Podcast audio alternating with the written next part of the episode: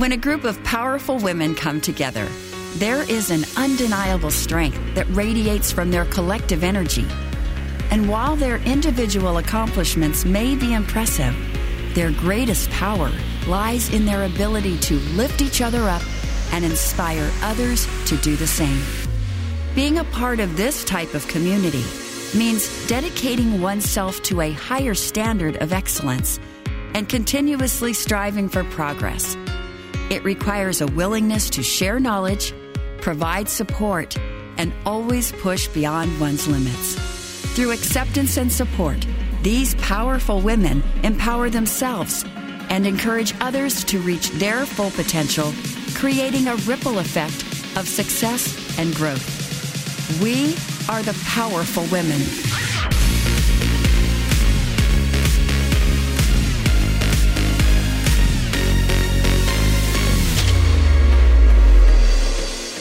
Hello, listeners. Welcome to Let's Get Loud. In today's episode, we are going to dive into the world of artificial intelligence, exploring the pressing questions that surround its use and its impact.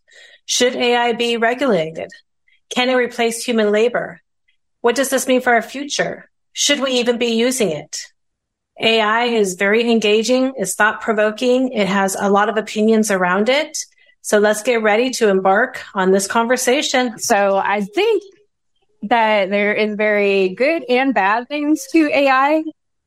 As far as like the healthcare setting, we were discussing this before. It does help with diagnoses of patients. So it helps the doctors get to that diagnosis a lot quicker. I've been using it for business purposes. Like the chat GPT is just freaking amazing to me. like it can write papers, it can write your emails, it can write social media posts. I think it's really cool that they open that up to the public and it's free of charge. The thing that kind of scares me about it is, I guess there's a couple things that kind of scare me. For one, so like our imaging facility, they started using AI to detect diseases on the pictures. So the radiologist is still having to go back and make sure that what it's detecting is actually something that would stand out to them. It wouldn't happen anytime soon, but there is a little grumbling that in 10 years time that it could completely replace a radiologist. So they could potentially go all computer and not have to have a doctor diagnosing. And there is a lot of chatter out there, just like in general, like how it can take jobs away from people. The other thing that kind of is like leery to me is I'm seeing like the celebrities. They are being made to like sing songs that they don't even sing and say things that they don't even say. And you can't even tell the difference of the real person video and the AI video. And that's scary because then even back to like our social media podcast that we did is you could potentially have something out there of you saying something that you never said and then being attacked for it.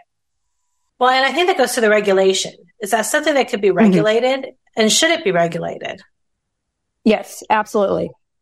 I'm just trying to think of how we would regulate it, but I agree. I think where there is that abuse or the ability to confuse what people are watching or seeing, I believe that's where regulation needs to step in. I don't know what that would look like. I guess there's smarter people than me in the world that would have to figure that out. But I've even seen where colleges are starting to let AI take part in people being able to use it for essays and papers. And when you think about education, how does that enhance education or can it enhance education? What other things should they put in place to make sure that we're still getting the education we need if we have AI doing our work? I think there's a lot of work that still needs to be done in that space. I think it's a great tool. One of my concerns when people start going up to AI is it's pulling from thousands of pieces of information on the internet. But as we know, not everything on the internet is true. So how do you go back and teach them to pull the right citations, to understand what they're pulling is actually correct versus not correct? Or is that something now that needs to be taught in schools of how to find true information versus the fake information, for lack of a better term? And I may be wrong on this, but I believe that Chat GPT only pulls from scholarly articles and books. They don't use the internet. I think it might be Perplexity AI will pull from the internet. But again, could be wrong. How do we do we regulate? You can only use this platform if you're going to be using it. I think there's a lot of questions, and I think as it's growing, as fast as it's growing, I think there's a lot of opportunities and jobs available for people to really dig into that piece of that world. Agree.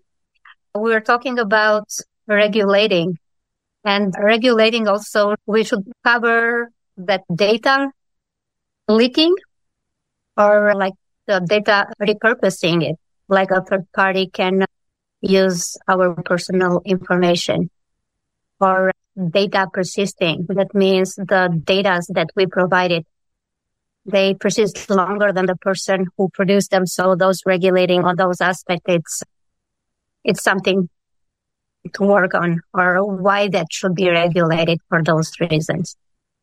Yeah. And Marietta, do you use AI in your business, your personal business? I do. I use it when I write posts. I would uh, make a hard speech that comes from what I w- do I want to say. And by using the AI, it brings it in a level that I can communicate my message in a better, more pertinent way. Very good. And do you have any issues with the AI platforms or have you come across anything where you're like, oh, they still need a lot of work here? For the level that I'm using it, I'm very satisfied and I'm learning a lot and I am wowed, like with the ability to create materials and levels that I would never been able to produce it on my own, uh, like chat sequences or email sequences and beautiful posts, not because I'm cheating, is that I'm expressing what I want to express through the hard speech that I want to say and the ability of AI bringing it in a level that is, can bring my message in a more relatable way, way to the people that I'm directing the message. It's why not using it? What's wrong with that? Absolutely not.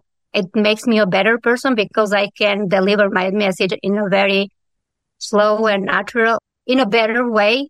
I help people who want to hear uh, other people who want to hear my message.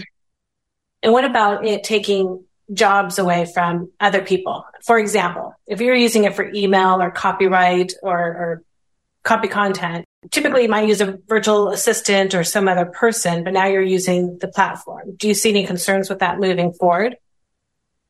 Because my abilities to use it, person who you have used the system before, it pushes you to do, to be better at what you are doing or what you have done so far. It makes me better to deliver my message that I didn't have that capability before, but I'm not taking the work of somebody anyway away at all. Yeah, because technology is always advanced and has be- has been better. So this is the case that I imagine has been better. It's better for me and it's better for the future and it's better for the person who have used it so far. It pushes, it challenges us to do a better job to what's coming. Thank you. I don't have a business where I'm currently using AI. So with my experience so far of AI, I always immediately think of customer service experiences and I usually call customer service when I have an issue. And my experience thus far with AI is they give you a list of things. It's not on the list. They say thank you and hang up. have a nice day. And then you dial back and you try another little one of their decision trees and it says thank you and, and hangs up on you. And I am not someone who wants to be a free FTE for a company that I'm paying for something where I want to read through your FAQs online to do my own customer service. So I'm not your client. Basically, if that's how you're going to do business, I am not your client. I do think that what things that happen like this, where AI comes in, takes up some roles, that sort of thing, it'll happen for a while.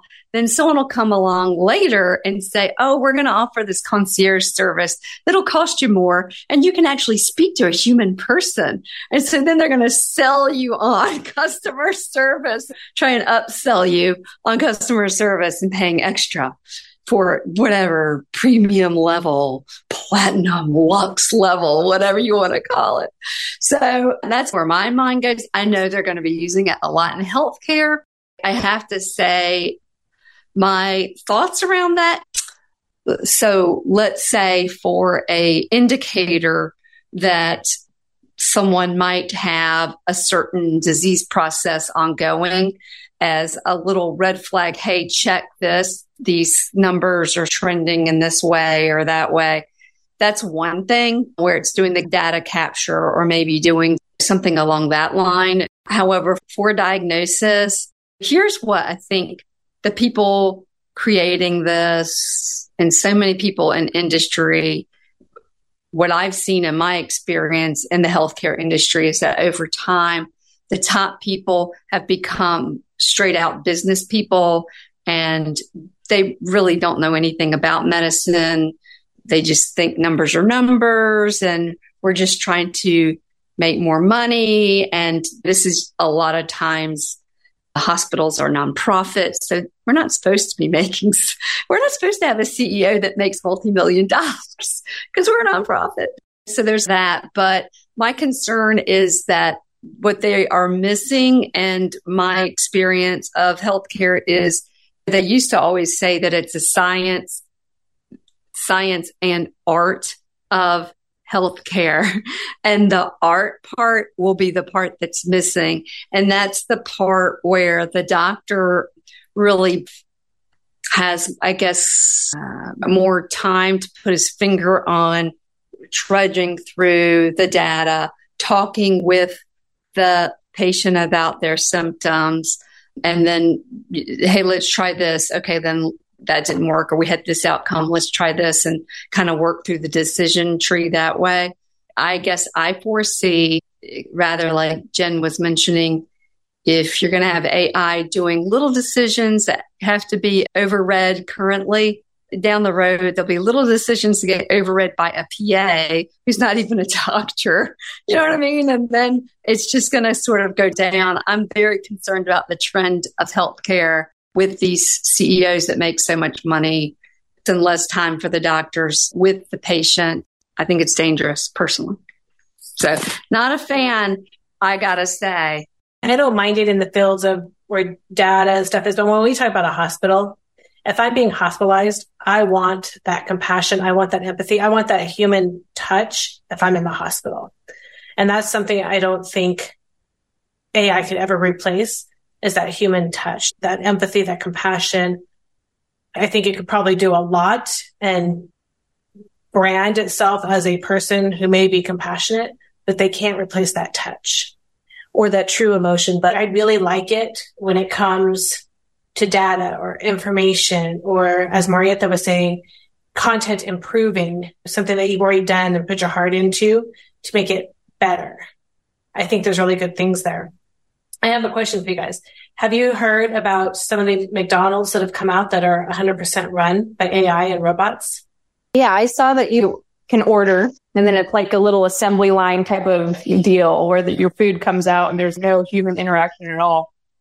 And then my thought is like, what happens if your order's wrong or who do you complain to? or you needed something to change? That's freaky a little bit to me. Are the robots making your foods? What what goes on there? It would be interesting. There's actually one I was looking them up. There's actually one that's located pretty close to me, and I'm like, I think I might have to go take a video this weekend and maybe post it along with this. But there's one that's probably like 15 minutes away from me. I had no idea. That's a fully automated McDonald's. The robots look really cute from the pictures I'm looking at. So it I might be a field trip. My experience is that, you know, it, okay, great. If it all just goes smooth. And I, that's why I have trouble with like even transportation. Cause then it's like when there's the hiccup, then, uh, you know, I only want to get into some of the stuff that's happened.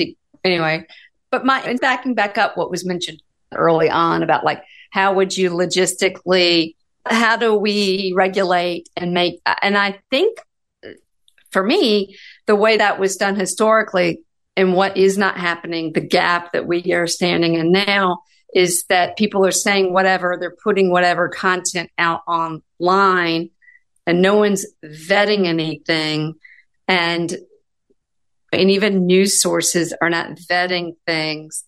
And so it's not, to me, it's just, we need to depart from the word fake maybe and say unvetted information.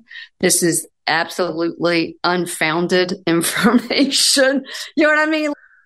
I, I guess that would be, uh, and then to me, if something was done AI and you were victimized, then who? So currently you would sue, right, for slander or liab- liable or whatever. And so, yeah, so then how would that happen in this? So, yeah, so that's, I think you still need to follow those. And, and I felt this way when we were talking about human sex trafficking, which is enslavement of human beings. if we just use the correct syntax, if we use the proper terms and not the like prettied up, cleaned words or things that have been overused in our society, then I think we might have a better outcome. So if we say vetted news, and you vet the same way that you find a what do they used to call them a gumshoe uh, the guys that used to do the a reporter for the paper, you know, how he used to vet the news. That's how we vet. That's how we vet. That's, that's just my thought. The more jobs as fact checker, fact checkers will be coming out. but I do think we're going to have to see a lot of jobs come out to really update our regulations, update our policies, update how we're using it and how it's being used to update our laws. I don't even think a lot of our technology laws are even up to where we are currently. Do we have any other thoughts on what about kids using it? Imagination. I think it's a great thing. I don't know. Because how do you grow as in literary society? You know what I mean? Like, how does that, if I don't know. I think like even like math and calculators, I think you have to still learn the basics before you're handed the calculator. I think they would still need to learn their grammar, the proper grammar and how to use it and form sentences and form paragraphs and a story before they were allowed to use AI. I think the other thing that they would really need to put a bigger focus on are citations and making sure that they're citing where the information comes from. I think we would just have to teach differently and put more emphasis on certain learning lessons around math because you can do math on AI too. So your math and your English and history, I think all of that would have to be relooked at from an education perspective. Do we have other thoughts on AI? Yeah, I was going to say that I don't think, on my opinion, it's going to replace. And there are jobs that they are going to replace, but it's not going to take over because that human touch is never going to be able to be replaced. And it's anywhere, anywhere we need that in health system, in psychology, in math. We need it everywhere. It's going to do better, but not replace, in my opinion. Yeah.